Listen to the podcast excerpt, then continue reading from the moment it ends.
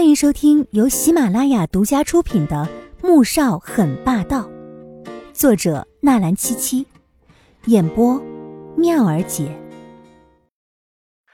第507集。同时，穆蒹家被赶出了董事局。穆宏博带着法庭的执行法官，拿着穆老爷子的遗嘱和亲子鉴定，直接收回他名下所有股份和财产。穆氏像是刮起了一阵风暴，原来穆蒹家根本不是穆家的女儿，是 H 国间谍黎如子和曾经东州州长的私生子。外面也兴起了阴谋论，左家和三人早有勾结，此时看似针对穆家的打击，实际上是为了总统竞选。而左胤再也不能在春城待下去了，立即赶回国都。就在他赶回国都的时候，左氏先是遭到黑客攻击，公司系统被入侵，大量账目、客户名单以及机密遭到泄露。左氏的股票在第二天开市的时候一阵狂跌，而就在左氏股票狂跌的时候，有人开始暗中大量收购。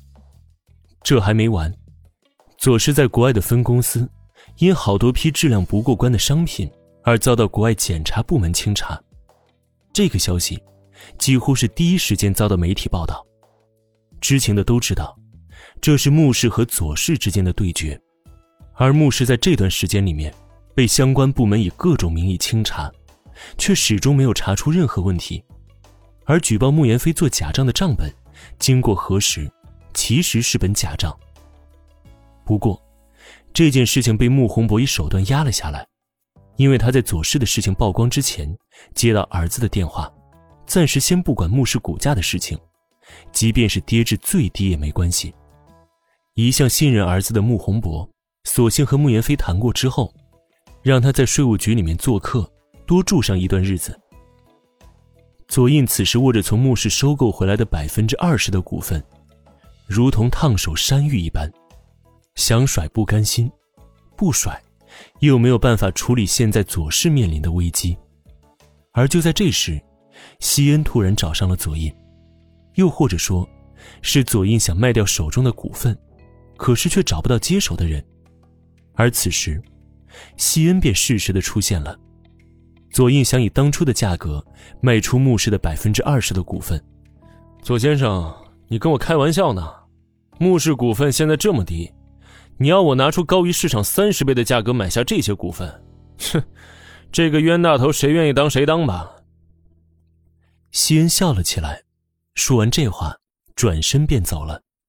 左胤脸色难看至极，他当然知道西恩不可能以这么高的价格回收股份，只是没想到他连谈也不愿谈，便直接走人。西恩先生，请留步。他连忙起身，黎墨则已经快一步挡在西恩面前。西恩神色冷峻地转身看向左胤，左先生还有什么事情啊？当初你可是以这个价格卖掉这些股份的，不如这样，我再降2成如何？他心中却在算着，降2成，那就意味着要损失接近1个亿。可如果不早些转掉手上的股份，再跌下去，他会被穆氏和左氏同时拖死。现在他只能保一个，而原本收购穆氏的计划也将搁浅。哼，2成？左先生，看来你没搞清楚现在的局面呢。这些股份我可以不要，而你必须转手这些股份，所以价格只能由我来说了算，你只有选择卖或者不卖。西恩的语气毫无转圜的余地，且十分强硬。左胤听过之后，整颗心彻底沉了下来。你开个价吧。当然是现在市场什么价我就什么价收购。西恩一副理所当然地看着左胤，商场如战场，就是这样冷血无情。左胤的脸色彻底阴冷下来。你欺人太甚，当初我可是高于穆氏往日股份的2成买下的，现在你竟然要以最低价格回收。左胤没差说你就是在打劫了。然而西恩和穆萧寒罗中设计的这么一出，穆氏这段时间的亏损，让他左胤赔上几个亿又算得了什么呢？既然当初挑起了这场战争，那就要有承受后果的胆量。我说了，你可以不卖，当初是你有求于我，现在还是你有求于我，所以这个价格只能由我来开。不过左先生，别怪我没提醒你，牧氏的股份一会儿一变，多犹豫1分钟，你就得损失个几百上千万的。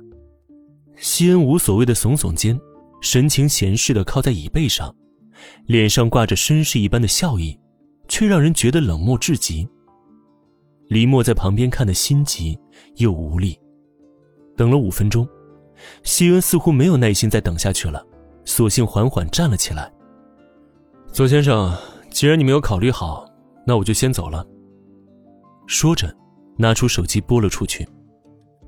这，给我订最快一班回 M 国的飞机。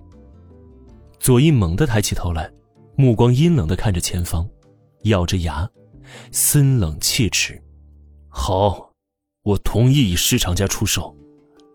西恩此时已经走到门口，眉峰一挑，缓缓转身。左先生想好了？左印的心头都在滴血，转瞬间他损失了10几个亿。本集播讲完毕，感谢您的收听，记得点赞订阅哦。